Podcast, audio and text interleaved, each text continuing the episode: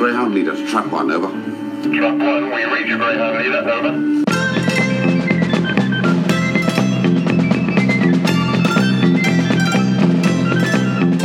Hello, you're listening to the Trap One podcast. My name is Mark McManus.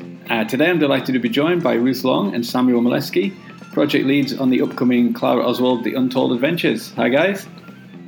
Hello, it's lovely to be back. And it's lovely to come here for the first time. Yes, welcome. Ruth, we first spoke about this project on the podcast back in January 2018. Yes, God, I can't believe it's that long ago now. Um, yeah, a lot has happened since then. Because that was really just after we'd officially announced the project, although it had been kind of in the works for a few months um, before that. Um, but yeah, that was when things were really, you know, the ball was getting rolling and the drafts were getting devised and everything like that. So yeah, a whole lot has um, progressed since then. Um, we've still got some way to go, but yeah, it's come really far and it's it's just grown massively since it started. Like, um, We, we looked at like the amount of words that like the completed season Mhm. will have. I think we ended up pretty much in the province of Harry Potter and the Order of the Phoenix.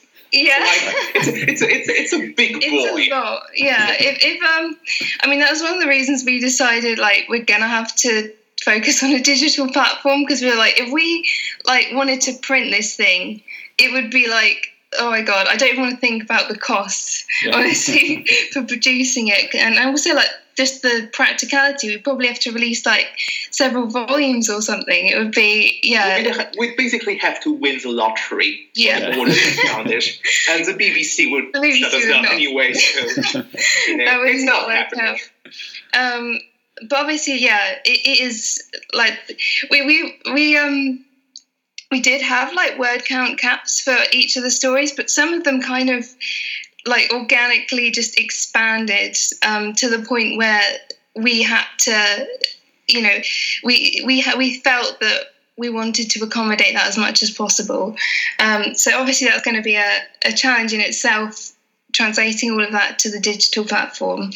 Um but yeah, so yeah, um, and there's so many different people working on it now. Um, I think there's about 37 people altogether working on it in some capacity.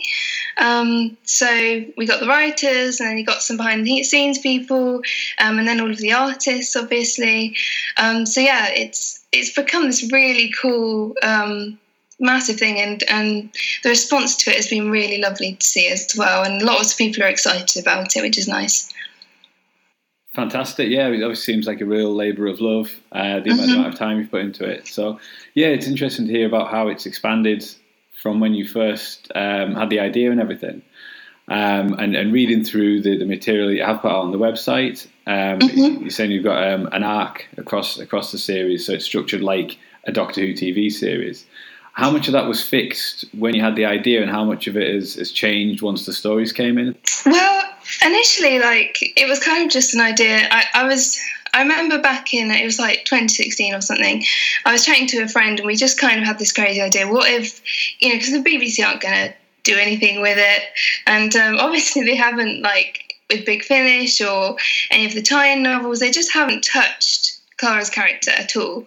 So we thought, you know, that that's such a it's such an interesting premise. I think um, there's so much you can do with it, and um, you know, we did. I just had that idea, and then kind of, especially because a lot of um, friends in the community that I'm um, quite close with, they've um, done their own kind of series. Um, in prose form and things like that. Um, actually, um, there's a series, uh, an audio series that came out um, called The Twelfth Doctor Adventures that Janine Rivers, who um, is one of the writers on our team, uh, did the show running for the first series of.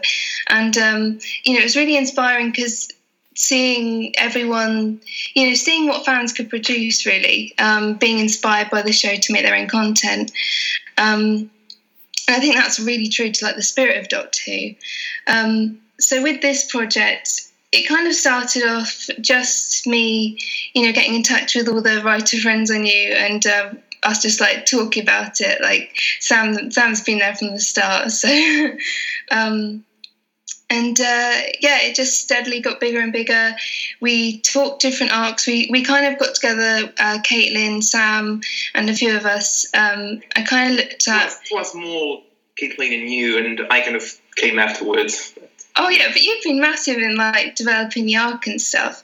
Um, Yeah, so like ba- basically you had sorted out like a lot of the, the character True. stuff, and I think like like in terms of arcs, the series was developed a lot, starting from Clara's character Mhm. and Me's character to a certain extent, and how they would develop and how they would function in that post hellbent storytelling space, and like and once like few writers had started like to get on on this thing and that it, we had like like that at this point where we can def- put like the, the actual plot arc in place Mhm. Uh, like the way I got involved, like I was just supposed to write uh, an episode at the beginning, and at one point, like Ruth asked me uh, about like concepts for um, for the plot arc, and I just kept sending her very long Twitter DMs Yeah. for like weeks, and at one point she basically went, "Okay, you just you're just going to come on board because it'll be much more convenient that way." and like and and you can kind of like uh, like ends basically was fixed pretty early on and it was kind of like about how to get to that point not n- not how like the entire clara story ends but how like this series Yeah. storyline does Yeah. Um, so um, yeah, like Sam was saying, it basically organically came from the character arc we wanted to kind of explore. Um, like Caitlin and I um, and a few other um, people on the team, um, we were kind of like, because series nine is really interesting because it's very. I want to say it's quite Doctor focused. He's the POV character in a lot of ways, um, whereas Clara was more the POV character in Series 8 and it was more her story.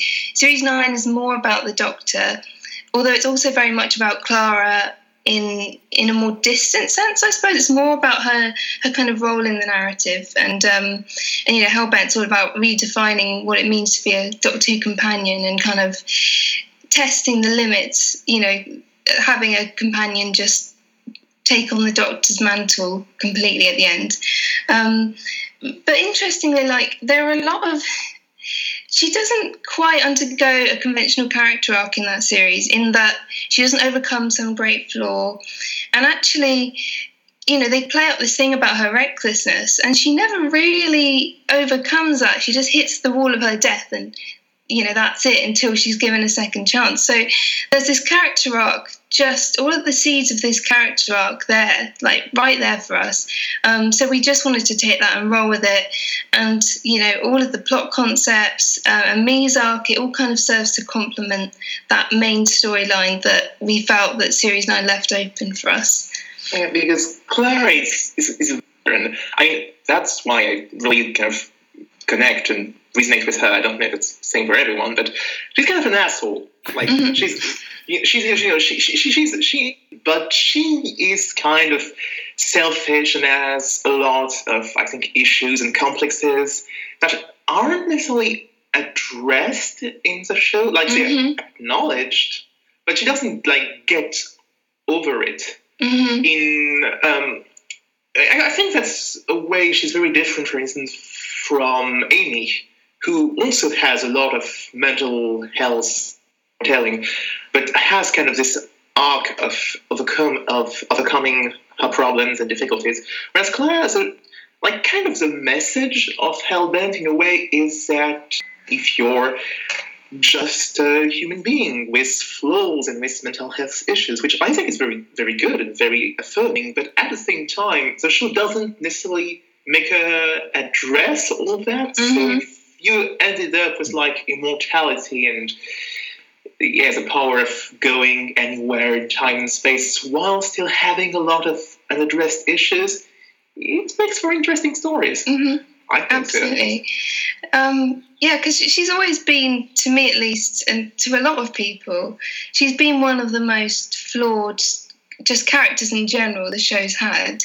Um, and uh, and and yeah, Sam's absolutely right. She doesn't deal with her issues in a healthy way at all. Like you look at series eight, she lies. She tries to keep her world separate. That all falls apart.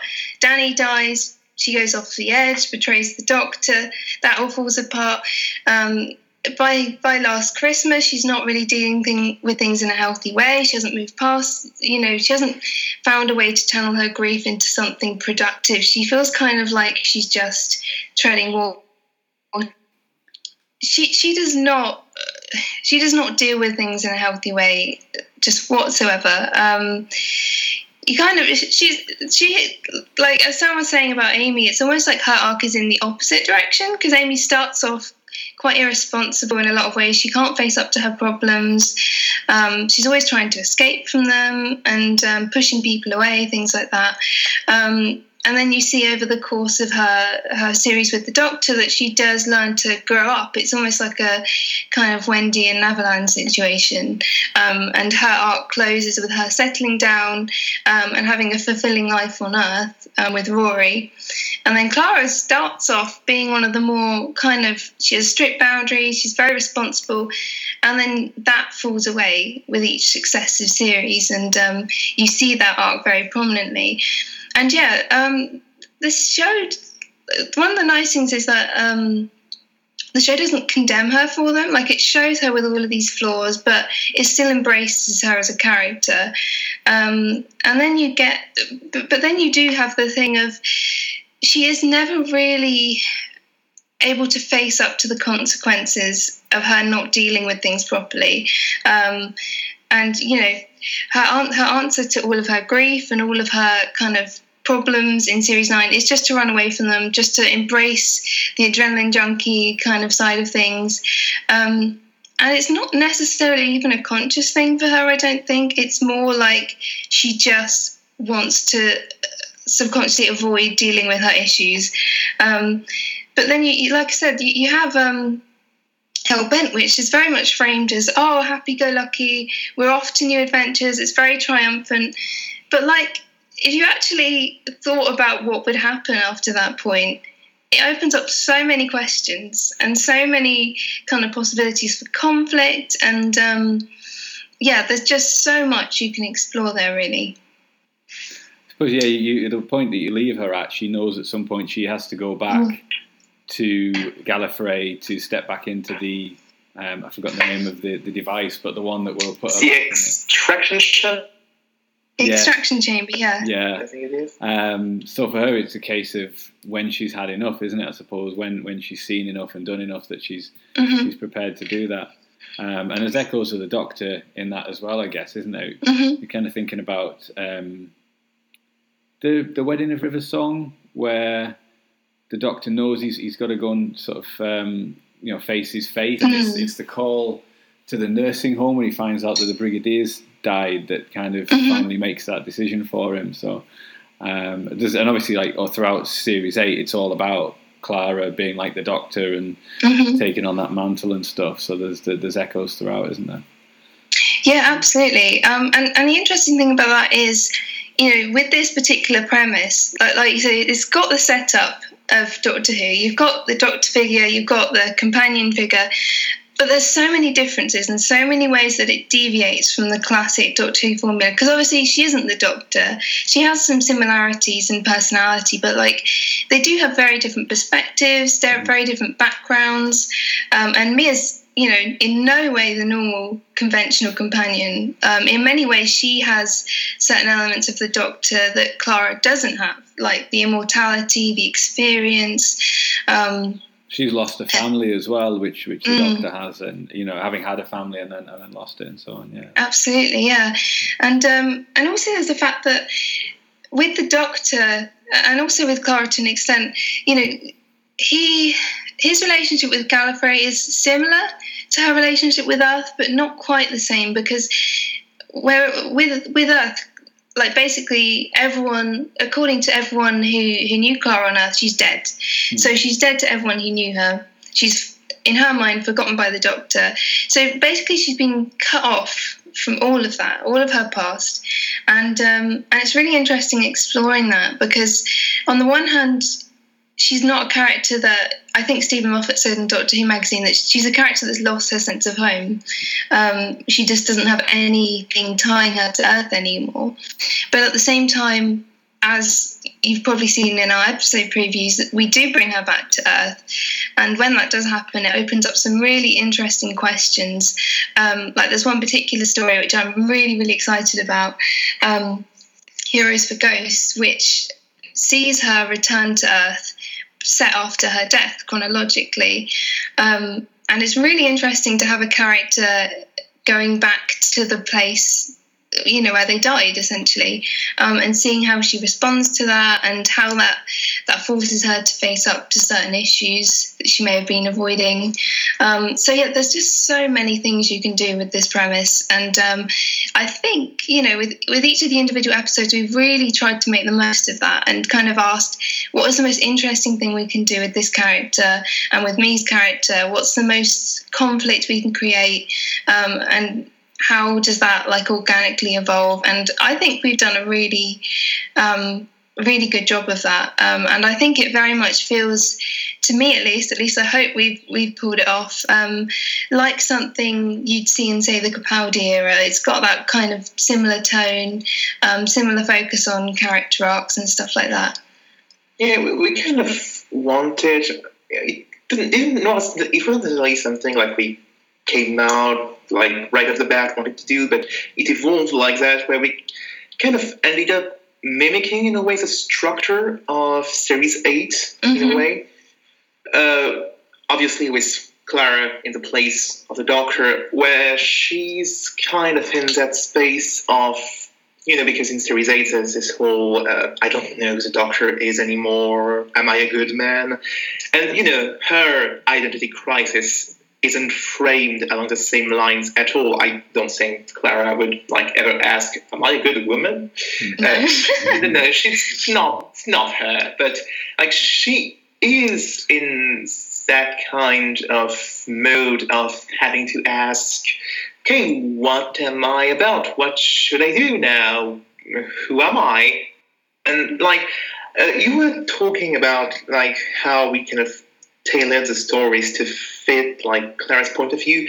And yeah, I, I think it's actually something that a lot of um, Who writers did. Like there, there was this whole point, like during the, the wilderness years when the show was off the air, where they kind of you know, b- both continued writing stuff like setting the boundaries Doctor Who, but also kind of try to put other characters in the place of the Doctor. Mm-hmm.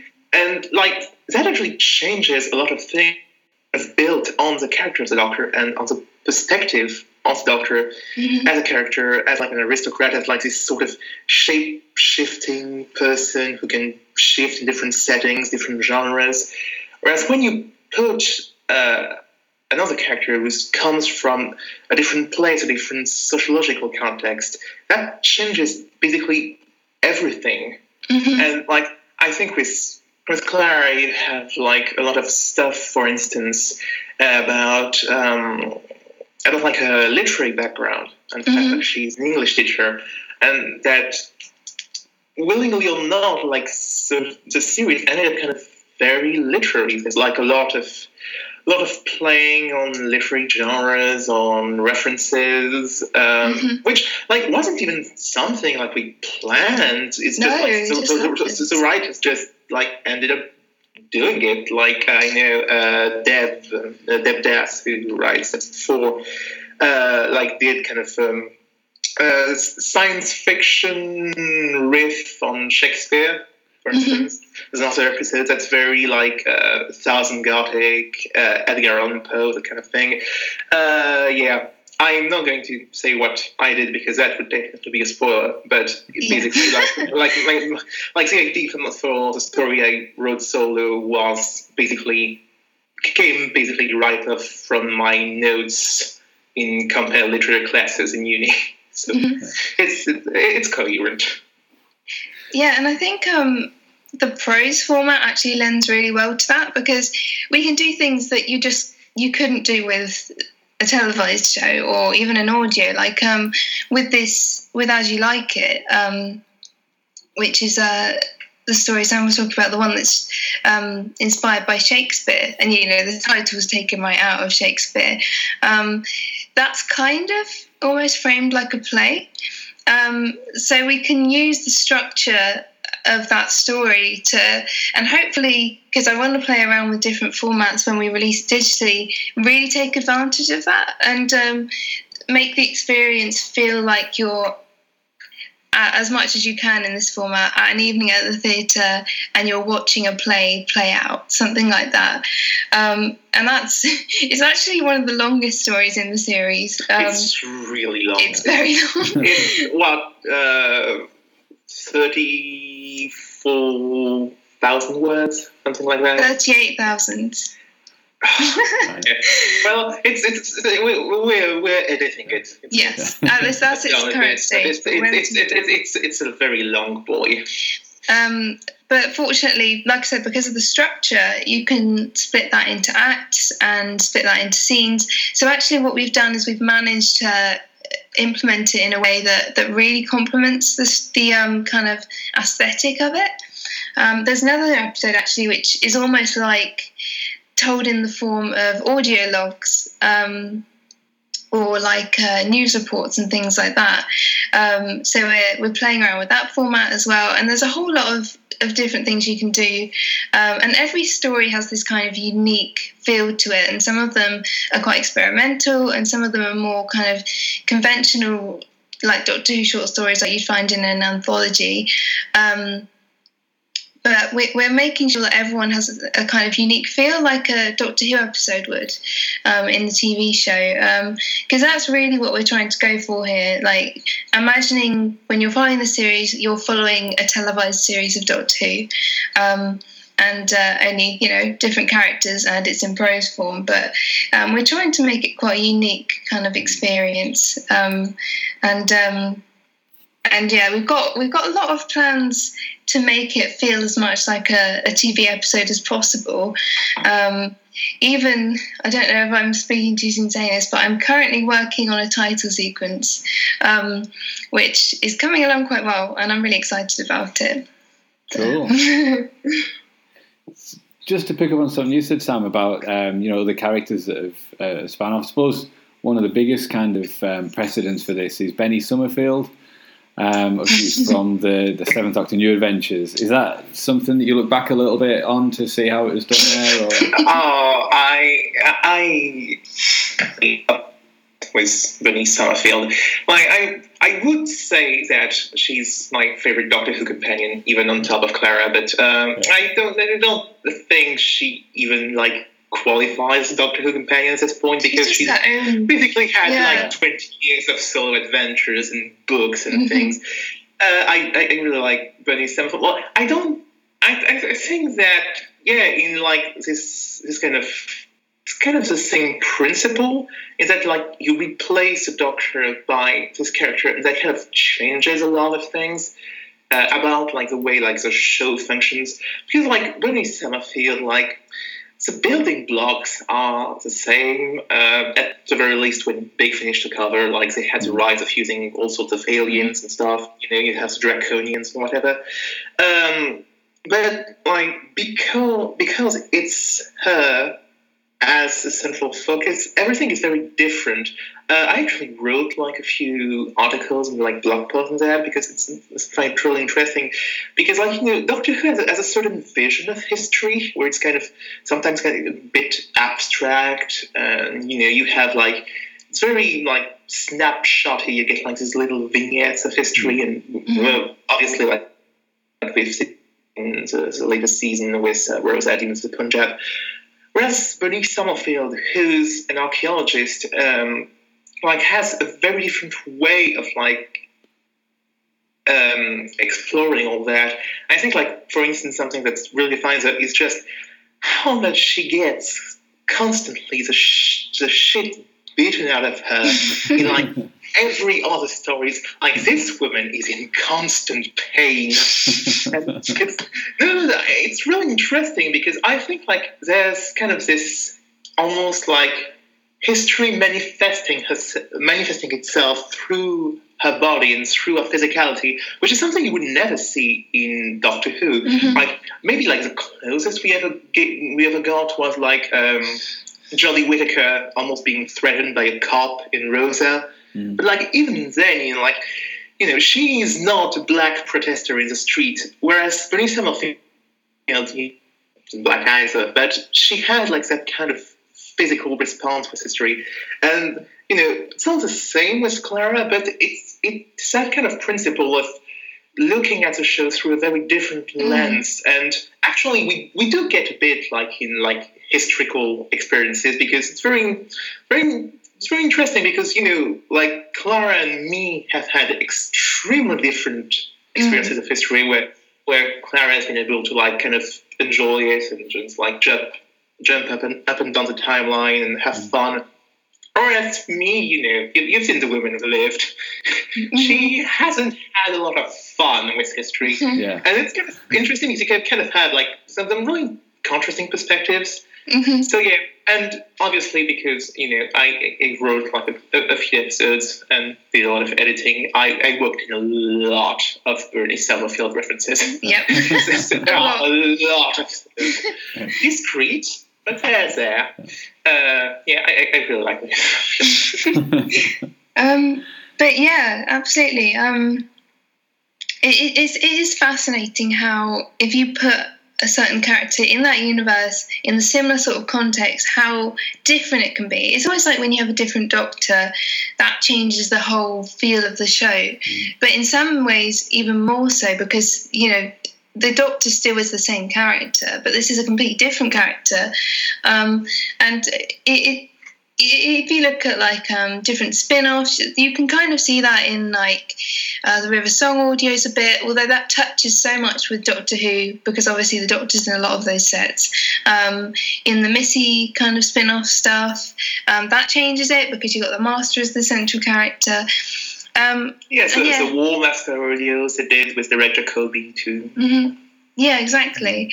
Um, and um, but I think I think what's particularly interesting about Clara is um, she's a companion, uh, but she's also someone who aspires to be the doctor. But she's also a very normal person in a lot of ways. I mean, she's she's a normal person who doesn't really want to be normal, and um, she's kind of like almost in some ways an avatar for a Doctor Who fan. She's someone who's like constantly just in love with this idea of being the Doctor, but isn't. Um, and um, and one of the things I found so empowering about her ending is it is saying you don't have to be a Time Lord from Gallifrey to be the Doctor. You can be just a regular person from Earth, and you know you can still aspire to that. Um, and you know you're not. I know people sometimes take issue that she didn't stay dead, but I think that would have been such a depressing message to send. Really, like, well, she tried to be the Doctor, but she couldn't because that's the rules. Um, and I don't think Doctor Who's ever been about that. Really, it's always been about having that inspiring kind of message of hope and empowerment for people, especially you know when you look back in in the context of it. Um, the doctor companion dynamic has very much been the doctor's a man, the companion's a woman historically. And to have a woman actually fly off in the TARDIS, even before the 13th Doctor was cast, it was a great kind of you know lead into that. And it was a, it was a great way of kind of paving the way towards that um, in the same way that the master regenerating into missy had that same kind of empowerment. Um, but yeah um, there's something really interesting because she's kind of almost the avatar for for us having her in these different contexts and throwing her into these contexts only there's no doctor there's no kind of you have me on the sidelines who's kind of like the cynical grandma or the cynical teenager depending on her moods um, but she doesn't have that same impulse that the doctor has towards heroism and clara has that um, to see her in that position, but she doesn't necessarily have the same level of experience or technical knowledge or alien knowledge that he has. So sometimes she's thrown into situations and she just, she's not always very good at it, um, but she tries. I mean, she she can be amazing, as we see in episodes like Flatline, but also she's not. She doesn't have the same level of experience. So to see someone maybe thrust into situations that they are just not prepared for, like she hasn't been through the time war, she hasn't you know seen half of the stuff doc- the doctor has so sometimes she's going to be put into positions that are very morally complex let's put it that way um, and because she is the kind of the main one whose shoulders it rests on to make those calls um, she can sometimes, you know, maybe not always make the right choice, or maybe make a choice and not necessarily know whether it was the right one. And um, we're definitely exploring that a lot um, because I think, and that's very much in the spirit of the Capaldi era. But I think it's it's so interesting to see that in kind of a regular person's shoes almost, um, or at least someone more regular than the Doctor in a lot of ways. Yeah, I think like one one big difference between the Doctor, or at the very least during the Capaldi the, the Capaldi era, you can kind of get the feeling that he doesn't like being the Doctor all that much. Like he knows there's a lot of fun and games, but especially towards the, towards the late Capaldi era, you know, mm-hmm. that's really something that, that he brought to the role. This this sense of physicality, this sense of tiredness, of fatigue, of just like being down with it. Whereas Clara, on the other on the other hand, she really likes being the doctor. Mm-hmm. Like I'm not going to say she likes it too much because that would get into like some sort of weird kind of gendered territory. But she likes it a lot, and that comes with some uh, interesting moral grayness as a mm-hmm. result.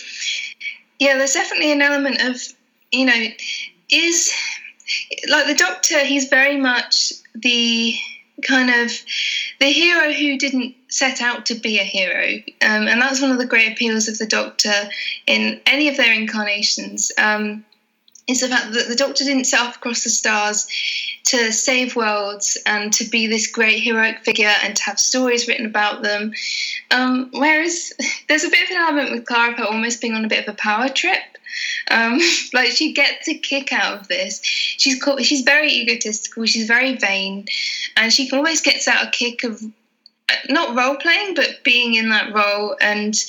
Um, and that's not necessarily a very healthy thing, um, especially in the context of you have a time machine, you have a TARDIS, you can go to these places, you can land yourself in these crazy situations, and you trying to play the hero can backfire massively sometimes because you know especially as me me's character brings to the table. Like she's not a character out of this crazy sci-fi series in a lot of ways. She's someone who has just lived through the very worst of humanity of life. And so you have these two kind of perspectives clashing up with each other. And um, and one of them's got to win out eventually. So it's kind of almost like reality versus fiction or mm. fantasy. Um, and seeing those two things collide. Um, and that's another nice thing about having Clara's character um, is that because she's from a very grounded background, you can kind of use her. You can see how much her character has, on one on the one hand, um, distanced herself from that very ordinary background. Um, at the same time, she's also irrevocably a part of it. So there's so yeah, it's it's really fascinating to explore and really really interesting. I suppose what occurs to me there, it's like you know the Doctor Who started. You had Ian and Barbara, and they represented mm-hmm. science and history. And now with um, with Clara and me, it's almost like like English and stories and literature, yeah, uh, and mm-hmm. history, and, and the kind of the, uh, the the conflict between them there as well. Yeah. Yeah, I suppose you could put it that way. That's a really interesting. Yeah, that's. I really like that. Like me's almost history, and Clara's literature. That's that's quite a nice way of putting it. Um, mm-hmm. So, reading the synopses of the story, seems like immortality is going to be a theme through some of the stories. Um, is that sort of a challenge to write two immortal characters in terms of creating jeopardy? Uh, well, you see, you know, you can, you can look at it two different ways. You can say, on one hand, you know, it's a challenge because it's hard creating like um, you know, tension, Yeah. stakes. Yeah. On the other hand, it's really fun because you can do absolutely everything you want to them, and they will still be able to walk away from it. So, you know, it really allows you to like flex the most sadistic parts of your brain. It's really fun. I love it. It Can be like a Roadrunner cartoon or something where like boulders are dropped on them and they. Uh, Um, well, yeah, that's that's a really interesting point. I mean, I, I don't want to get into um, spoiler territory, but as Sam's kind of hinted at, um, w- it does allow us to to get creative in some ways. But I think the really important thing to remember is um, you can have an a, like there are more stakes than just um, you know physical really you can't life or death Mm. stakes aren't the only stakes you can have there are so you know the doctor we know the doctor's never going to actually die and yet we still we're still compelled to follow him because there Mm. are other stakes there are the stakes of people around the, you know the lives of people around him there are moral stakes And I There think it's always- also the same in like uh, Torchwood. You know, Mm, like exactly. Jack Harkness can die either. Mhm. Also, you have like a cast of disposable agents around it. Mhm. And um, I think I think really what's interesting is that Clara's not really immortal in a conventional way. She's not necessarily, you know, we know that she dies. She is technically, she's functionally immortal. She's not Mhm. immortal in the same way as me is. She's kind of in this Schrodinger's companion kind of Yeah. state of um, not being quite alive, not being quite dead. Um, so as a result, you know, her death hangs heavily over the whole series. It's constantly there, hanging over it in the background, because really she's just she's she's procrastinating her death essentially, um, and you know. The, the help. I don't really want to get into spoiler territory, territory too much, but Hellbent obviously made it very clear that pulling someone out of their time stream is not a good thing Mhm. it's not a safe thing. Otherwise, you know, the Time Lords could just whip someone out anytime and, you know, there'd be no problems, everything would be fine, and it would basically negate the idea of death, you know? Um, and, you know, we're not here to, like, to diminish Clara's death or anything like that. It, it's very, very central to the series and to the character. And, um, Yeah, and there's this, this and there's this idea that if you like cheat death like she did, there's going to be consequences. Like the consequences are going to be like, yeah, she's going to die, and you know, like something like just like grim dark and pain. mhm. Yeah, so, like there's going to be like maybe certain parties that are interested in what she's going to do now. I'm not going to get into more details, but like it's dramatically interesting.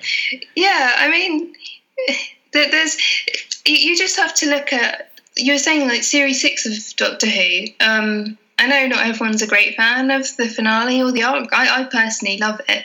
Um, but if you look at that, the Doctor's trying to avoid his death, and um, and he's trying to have adventures and trying to find a way out of it. And that's not really what this series is about necessarily, but it has the same kind of uh, sense of doom hanging over it in a way, um, because you know that her death is the end game, and we're not, you know, we're not going to try and take away from the impact of that. Um, it's more, it's more the fact of how she uses the time she has. Um, and why, you know, exactly why she's putting it off. Because I don't think she's scared of her death in you know, in the same way as she, you know, she's not running away from it as such, um, because she In faced up Hellbent, you to know, it. we all face the Raven in the end. Mhm. Mm. It's, it's not that. So the question really is, what is it that made her say, you know, she had the TARDIS, she'd said goodbye to the Doctor. Why didn't she go back right then and there? And we're kind of asking that question: Why did she choose to take the long way around? Um, and how long is that going to be? And what's going to happen? And what does that actually mean? What are the consequences of of making that decision? When you know you have a responsibility um, and you don't necessarily know what the full impact of that choice is going to be. Um, so that's what really makes it interesting. And um, you know, me is a character that has been immortal for as for God knows how long. Like we, we don't even know how old she is. She's so ancient now. Um, so her immortality is very, very different from Clara's, which is kind of almost a pseudo immortality. And um, and uh, you know they both have very different kind of opinions on the matter, um, and they both kind of use uh, the kind of I don't want to say uh, uh, leniency that immortality grants them. They use it very differently. Um, and Clara not always responsibly. so um, so yeah, that's really really interesting. And and you do have that shift from you know it's not a question of will this character survive uh, this mortal peril. It's what what will they do in this situation? How will they act to protect others? And how can their own sense of invincibility harm other people? Because if you feel invincible, you're not necessarily going to be as careful with other people necessarily like because she doesn't have that experience whatsoever so there's a lot of kind of interesting scenarios that can present as a result um, and also yeah there is always that ultimate destination hanging over it all um, because we know from you know we saw in twice upon a time she does face it in the end mm-hmm. um, so we know that's the end but we just don't know you know yeah. what happens in between and and what what could uh, you know um, go wrong in between. yeah. I suppose just a lot. thinking about what you a lot goes wrong. Yeah. um, Spoilers. We were talking about the the consequences of it being extracted from a timeline at, at mm. that point. Um, kind of makes me think, uh, you know, is that how the Time Lords brought Rassilon back in the Time War, and mm. then the suggestion in the Tenth Doctor era that they were messing around too much and kind of crossing all kinds of boundaries to do to do stuff like that, and and the all the kind of um, all the stuff to describe like the uh, the the never been king and all that kind of stuff. Uh, so the, the Time Lords would have a perspective on what that that can lead to as mm-hmm. well. Um, ultimately, you know, if you, if you go too far. Um, yeah, it's, it's got a very faction paradoxy energy. Yeah. a bit. Yeah, and um, there's definitely a an idea of, um, you know, her, her story is kind of it's tied to it's been tied to that from the very beginning from the doctor's time stream to Trenzalore. I mean she she's basically a known entity to these people mm. and um, and she's you know she's done a lot uh, that could be considered um, a crime to them mm. and and um, but you know, it's interesting to see um, how exactly. Um, I've got to be very careful, um, but it's, it's, interesting to see how uh, other established parties in the Doctor Who universe might react to this based on you know the, the, the context of the show and and uh, various kind of expanded material and things like that. Um, there's a lot of of different things we've drawn on um, in coming up with the kind of wider ser- um, series arcs and things like that. Well, like we didn't want it to be like too continuity heavy. No, like there's there's not there's not like a huge lot in terms of uh, recurring monsters, recurring characters. I think we, we've, we, we've been like pretty pretty reasonable, mm. like in terms of fan service. Like there's a lot of little mentions and Easter eggs everywhere because you know, like we're writers. Yeah. But like as a big plot element, it's kind of mostly focused on Clara. Kind of this vague general concept, if that makes sense, mm-hmm. reacts mm-hmm. to her more than like have like a three part showcase with Daleks learning to uh, deal with Clara Oswald. Yeah. you know, that would be amazing. Maybe like maybe like in five years we'll do it. um, well, she's got Yeah. quite a history with the Daleks as well, hasn't she? With the um, the, the splinter in Asylum of the Daleks, and then uh, in The Witch's Familiar and things. So I guess that's uh, something. well, yeah, um, like we're not going to. I mean, I don't want to say too much, but No. we we do really. There aren't many, if any, returning monsters in this series. There might be some popping up here and there, but nothing kind of major. Um, and there's a very big reason for that. Part of it is us wanting to kind of establish this series as its own thing, really. Um, and we didn't want to over rely on familiar worlds or concepts or um, monsters. And we wanted to really let the writers pour their own creativity into coming up with original ideas. Um, but um, kind of just going on a bit of a tangent, her relationship with the Daleks has always like fascinated me, um, and because it's very different from from mo- like anyone's relationship with the dark because it's very psychological, and it's very much like. I mean, the woman's been shut in a Dalek like three times now.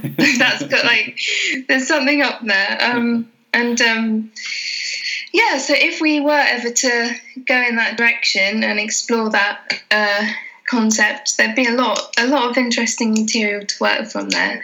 Um, I, I think also a reason why we kind of didn't do that much uh, returning monsters in the series is that you know like voluntarily or not we kind of ended up mimicking a lot of series 8's structure i think. And series 8 wasn't like huge on returning monster either. It was you know very psychological and mhm. very character driven, and you know, you obviously had like Missy and Cyberman, the finale. so, You know, it's, you you know, there are some, and we're, we're going to have some, but it's not really like the focus. You know, it's not Series Nine, which has like or the series 10. Zygons and the Daleks and Davros and the Master and the Time Lords, and it's like it'll probably like going to kind of fit into series nine like pattern a bit more. So there'll, there'll probably be a lot more fan service in like subsequent ones, but for now we're, we're keeping it relatively quiet. Yeah, I mean, the temptation would obviously be let's have her,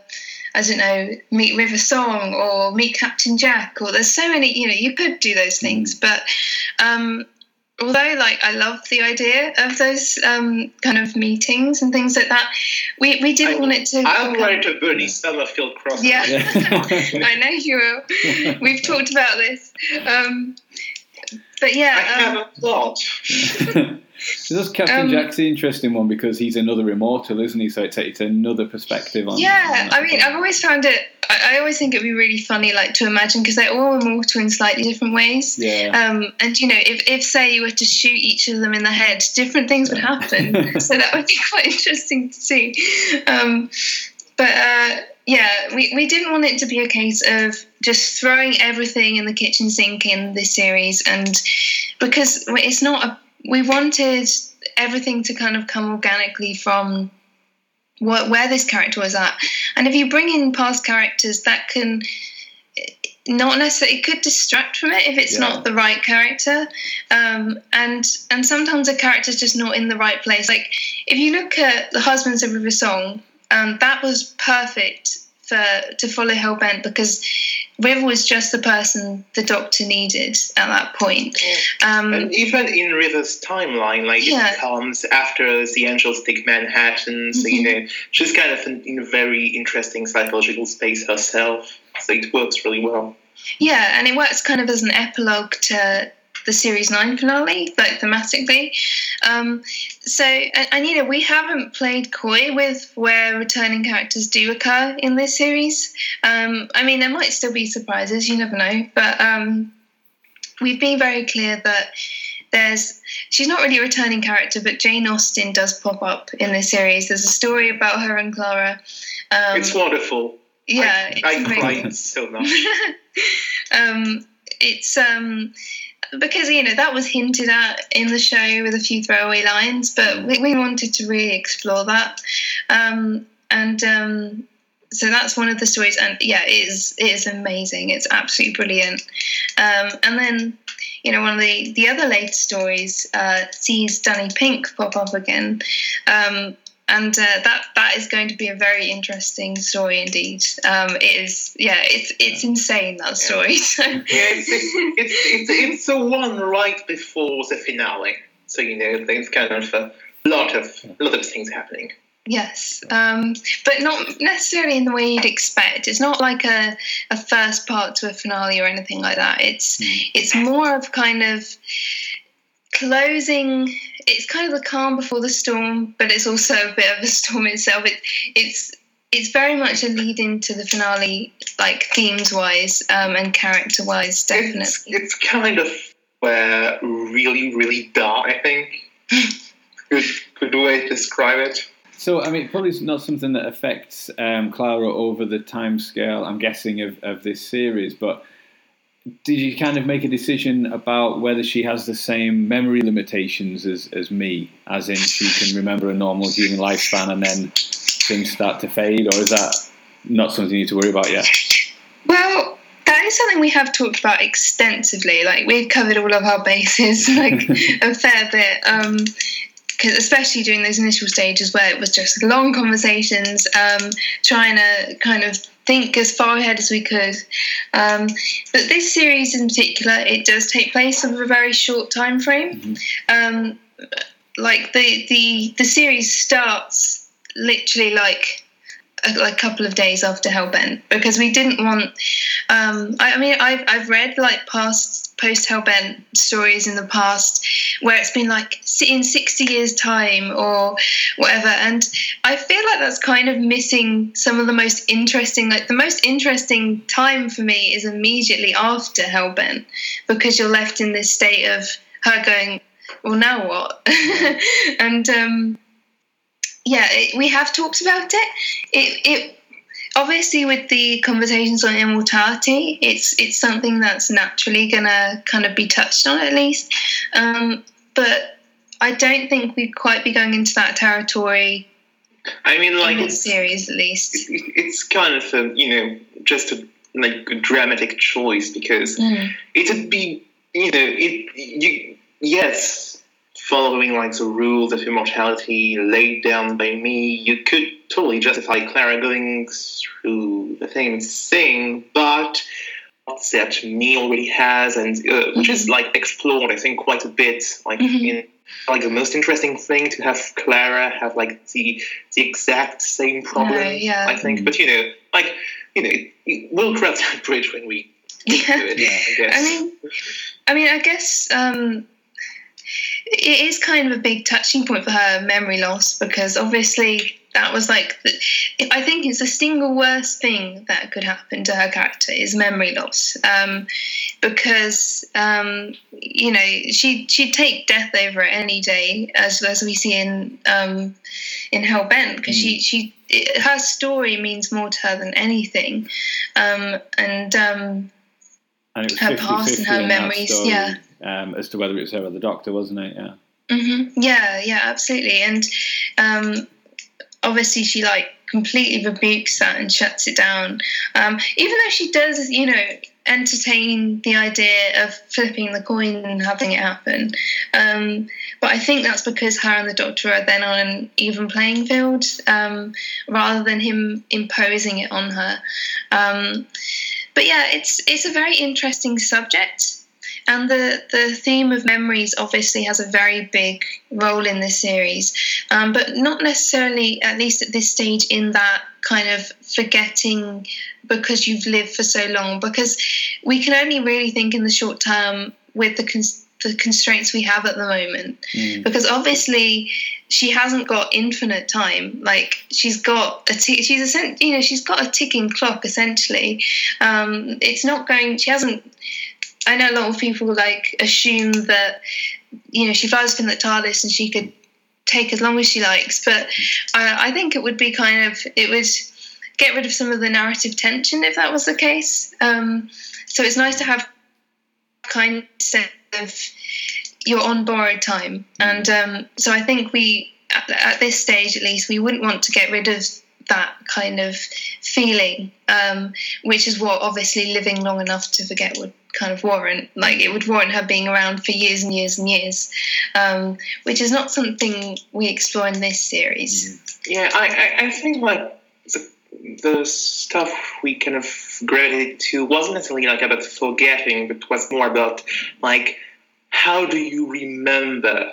I think Mhm. that's that's more Yeah. the theme. Uh, this one episode, which is um, the second episode in the series, which was written by uh, someone called Elfirio, who was like very interested by the idea of me, who you know has this whole thing with the diaries and the memory, and kind of set a story on like um, a digital library that uh, keeps memories. You know, Mhm. like that, that that's sort of um yeah that, that, like that's a big story i think that plays that plays with it but it's kind of um, kind of a thing in in other ones like um like the one that i've co- co- co-written because like the other writer couldn't finish it so i, stepped in which is uh, episode 8 is like about something from the point of view of like the reader involving clara some kind of big event slash catastrophe that's kind of vague, in which like we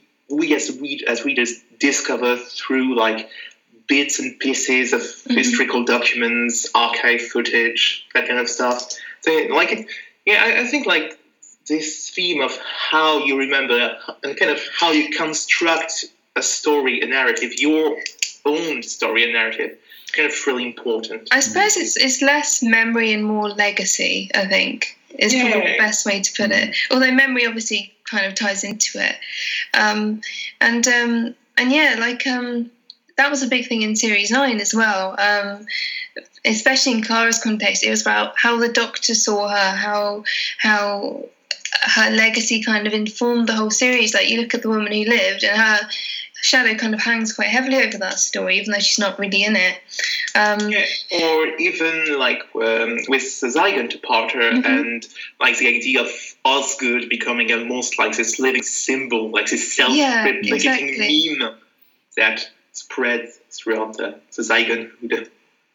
Yeah, and it, it kind of it ties into the the kind of larger than life ideal of the Doctor as well. The Doctor is more than one one incarnation, one individual. It's you know Doctor Who is more than one series, one strict formula. Like it, it ties into something much bigger. It's this mm. Kind of evolving mythos, I guess. Um, and that's another theme that's quite prominent in the series is the idea of, of myths because I love myths. I, I, I love mythology, and uh, you'll see in the uh, the penultimate episode, episode twelve, that is heavily inspired um, by folklore and uh, things like that. Um, but in a way that I I think has some very interesting things to say um, about Clara's character, and in some ways about the kind of hero archetype in Doctor Who as a whole. It's kind of a bit of a deconstruction of that. Um, Yeah. yeah, at least I hope it is. if I've done Yeah, it right. Uh, it's, it's very inspired, I think, by a writer like we both really love, uh, Mhm. who's uh, Andrzej Sapkowski, who wrote like the, the Witcher books Mhm. that are like Yeah. these days probably best known for the video games, and there's going to be um, TV adaptation soon Mhm. with uh, Henry Cavill uh, Yeah. without a mustache. um, But Yeah. uh, we we kind of did like that same work of like recontextualizing mythos and Mhm. myth. Mhm. Uh, you know, in his case, it was like uh, Slavic and East European le- legends and Mhm. stuff like that, and folk tales. Well, obviously, literary influence. Yay. Yeah, I, I mean that series, uh, the books especially, really uh, inspired me as a as a writer, and especially in that story, um, because that, I mean, the Witcher series is kind of like. It's like if you combined Game of Thrones with Grimm's fairy tales. Only I personally enjoy it a lot more than Game of Thrones because I think it's very it's more focused on individual characters rather than the big political intrigue side of things. It's more about you know um, but I, I've always loved the kind of fairy tale framing of that series. Um, and some of the stories in that series borrowed directly from fairy tales. Like there's a play on The Little Mermaid, a play on Beauty and the Beast, a play on Snow White. Um, So So, Beauty uh, and the Beast one is so good. yeah, it's amazing. Um, and um, and in a weird way, like I mean, to kind of spoil that series a bit, there are some weird overlaps with Doctor Who, um, in in my in my opinion at least, because there's a character who's literally she's basically a human TARDIS. She'll just travel in time and space, and um, and you know she even shows up in our world at one point. She just lands on a motorway. Um, I think she causes the bubonic plague as well. Um, so yeah, and that, she does cause Yeah. oh god, forgot she does cause of like the And, um, right. and uh, yeah, I, I've always loved that kind of like it, it, it starts off as a straight up fantasy series, and then it's like suddenly we're oh we're in Camelot now. All of a sudden, like it's just it's a very kind of kind of off the wall series in a lot of ways. It's very kind of goofy as well. Um, although it's like presented as a very dark fantasy series, it has these really ridiculous. Like some of the stories are just romps. They're just ridiculous romps. Um, and and one story is literally just centered around a pun or like a joke.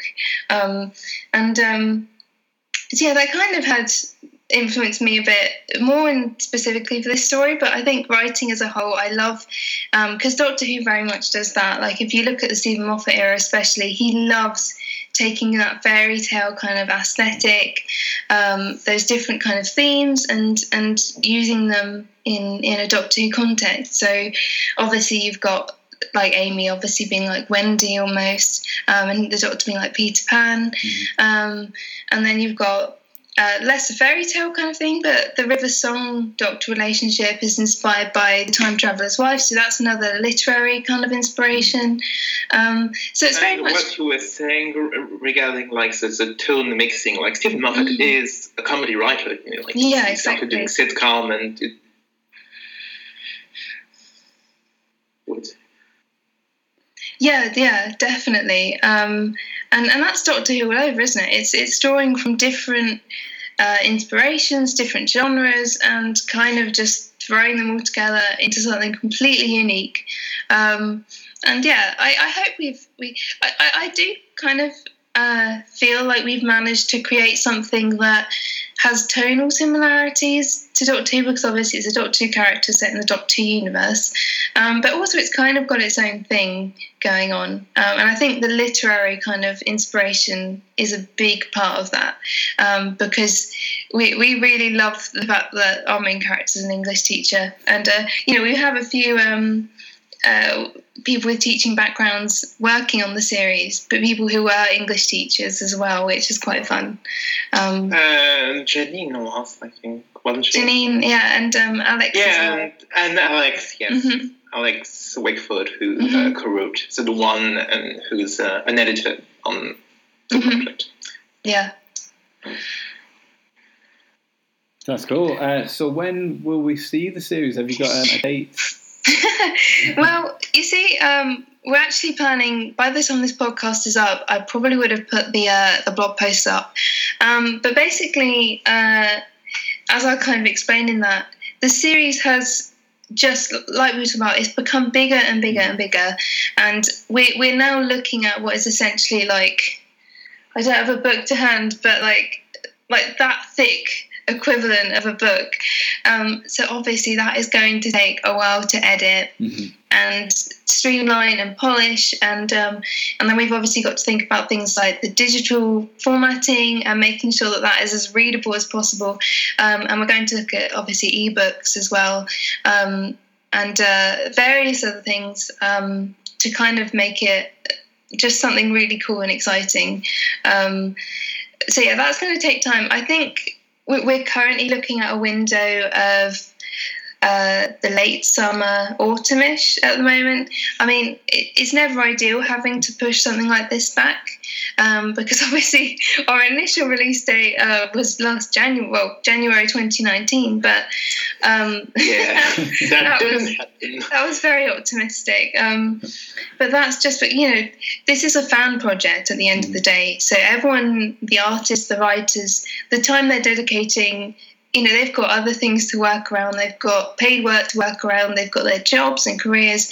So obviously we've got to account for that. Um, but the series is well into production. We've got several drafts that are you know done dusted. Um, Yeah, So really- like, we we got like at least I think at this point something like four or five stories that are like pretty much complete. yeah like no editing left. everything Yeah, um, so- and a few others who are like already finished. So you know, yeah a lot of them are finished Most of it is done. Yeah, um, a lot of it's finished. It's just editing now, and and that can sometimes take a long time to sort out. Um, and um, so yeah, we're going to kind of play it by ear. Um, I'm very much in the kind of position where. Um, we want to make sure that when we do nail down a date, we can hit it. Yeah. So I don't want to say it's going to be this day or this week or, you know, until we know for sure we're ready. We want this thing to be as, as polished and and kind of because it is more than just the having the stories done. We want to present it in an interesting way, um, and you know I'm currently experimenting with the website to kind of implement features to make online screen reading as easy as possible. Um, and we've even looked down the line at things like translations um, and maybe even audiobooks one day. Um, but um, yeah, so we're, we're we're going to have to play it by ear at the moment, um, and. Uh, and obviously, we try and keep everyone in the loop as much as possible. But life happens, and um, yeah, we, we like are trying to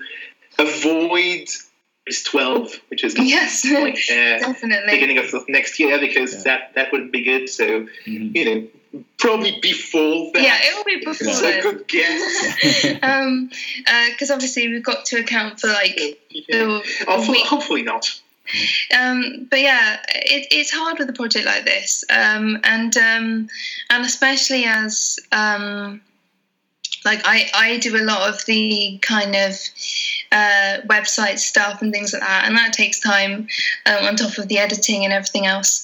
Um, and um, and you know sometimes life just gets in the way a bit as well.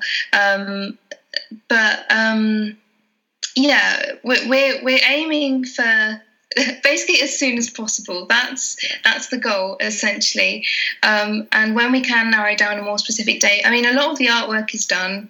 Uh, we've only got a few more illustrations uh, to finish, um, so we're moving on to things like promotional artwork and uh, cover art, things like that.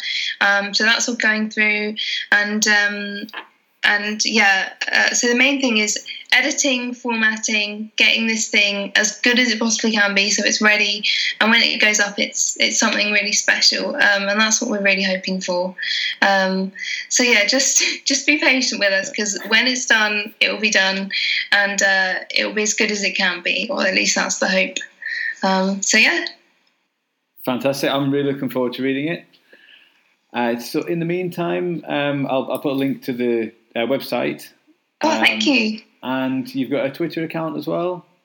Yes, uh, our Twitter is uh, at Clara Oswald TUA, I believe. Um, oh yeah, yeah, that's it. And um, and uh, yeah, so if, if anyone ever has any like questions or uh, wants to know more about the stuff, um, then they can always hit us up on Twitter. Um, yeah And- uh, ruth is that at undiscovered adv yeah, it's short for And- Undiscovered Adventure, but yeah, Yeah. that's what and it's. i'm uh, at uh, looking for telos like the the doctor who planet yeah it's, it's it's a philosophy pun so you know it's. Um, so yeah, and um, we're, we're really trying to keep things like with our previews to try and keep up, you know, a nice steady stream of uh, of content and uh, and teasers and things like that. And um, so yeah, and we'll keep you all up to date uh, as to how things are going and when we can actually narrow down that release date. Because when we do, I will try my utmost to make sure that we hit it. Um, but yeah, it's better to kind of keep things vague now than say pin something down and then you know going sorry guys i want to move it back more and um so yeah but you know this is a massive project like way bigger than it started off as it started off as you know a few friends coming together to write some stories uh, about a Doctor Who character, but it's kind of turned into this. You know, we're treating it like a a series, like a like a novel. We're basically writing a massive anthology novel about Clara. Um, and we kind of wanted to have all of that polish and uh, and also a massive thing that actually extends the the time frame on how the production time frame is the fact that it's not self-contained stories. Like they are self-contained but there's so much that goes into the character development making sure the continuity lines up because there are so many like it's crazy. I've been writing down like editing notes for things that I need to keep track of when we do the continuity passes of the drafts, and it is insane how many little plot threads and details. Like the most, it, it really makes you realize how much writers actually have to think about uh, when show running because there are so many like insignificant small things that you pick up on and you have to make sure because you know, we're writing it from the perspective of fans, and if there are things that don't line up, you know, I, am a proper continuity yeah. like buff. I, I, I, I, like it when things are referenced and paid off properly, um, and um, I mean. It is part of the charm when there are some like slip ups, but for the most part, you want to kind of have that cohesion and sense of yeah. like everything coming together and being paid off properly, um, especially in terms of like the arcs, because um, we want to make sure those are done right and those are executed properly. Um, uh, so yeah, it is. I, I, I remember like it's the time we spent on like drafting the finale. Oh my god, the finale! I, I, I, I think like didn't we have like a, a plotting document in Google Docs? Like, yeah, didn't it end up at like eighty pages or something? Yeah, it was insane. it, it, was insane. insane. Loads of conversation.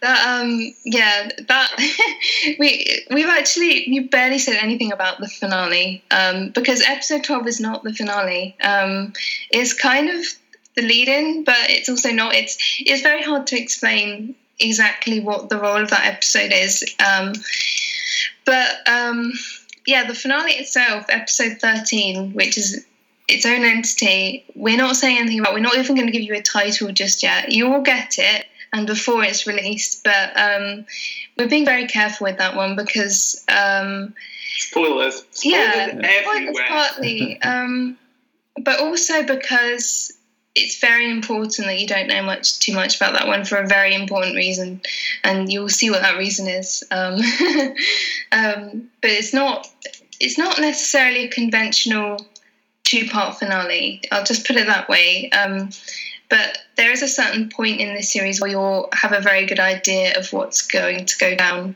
Um, I'm not going to tell you when that is, though. Um, but yeah, it's it's very exciting. Cool. That's great. Well, hopefully uh, we can get you both back on when the series launches or when it's underway, mm-hmm. um, and we'll talk again. And, yeah, we we definitely love to do like a proper pre-series uh, launch, and uh, you know maybe maybe getting more into like the the episodes themselves. Yeah, the individual episodes. Um, and uh, and yeah, so it's um, we'll see you next time, I guess. Yeah. Fantastic. Well, thank you very much for joining me. It's been a pleasure. Uh, so I'll put all the links in the show notes to your Twitter accounts and to the um, Untold Adventures yeah. website. Uh, thank you very much for listening at home. Um, look out over the weekend for a flashcast from Pete and Colin. Uh, they're going to be reporting from the Planet of the Daleks screening at the BFI. Thanks very much. Goodbye. Right. Thank you. Bye. Thanks.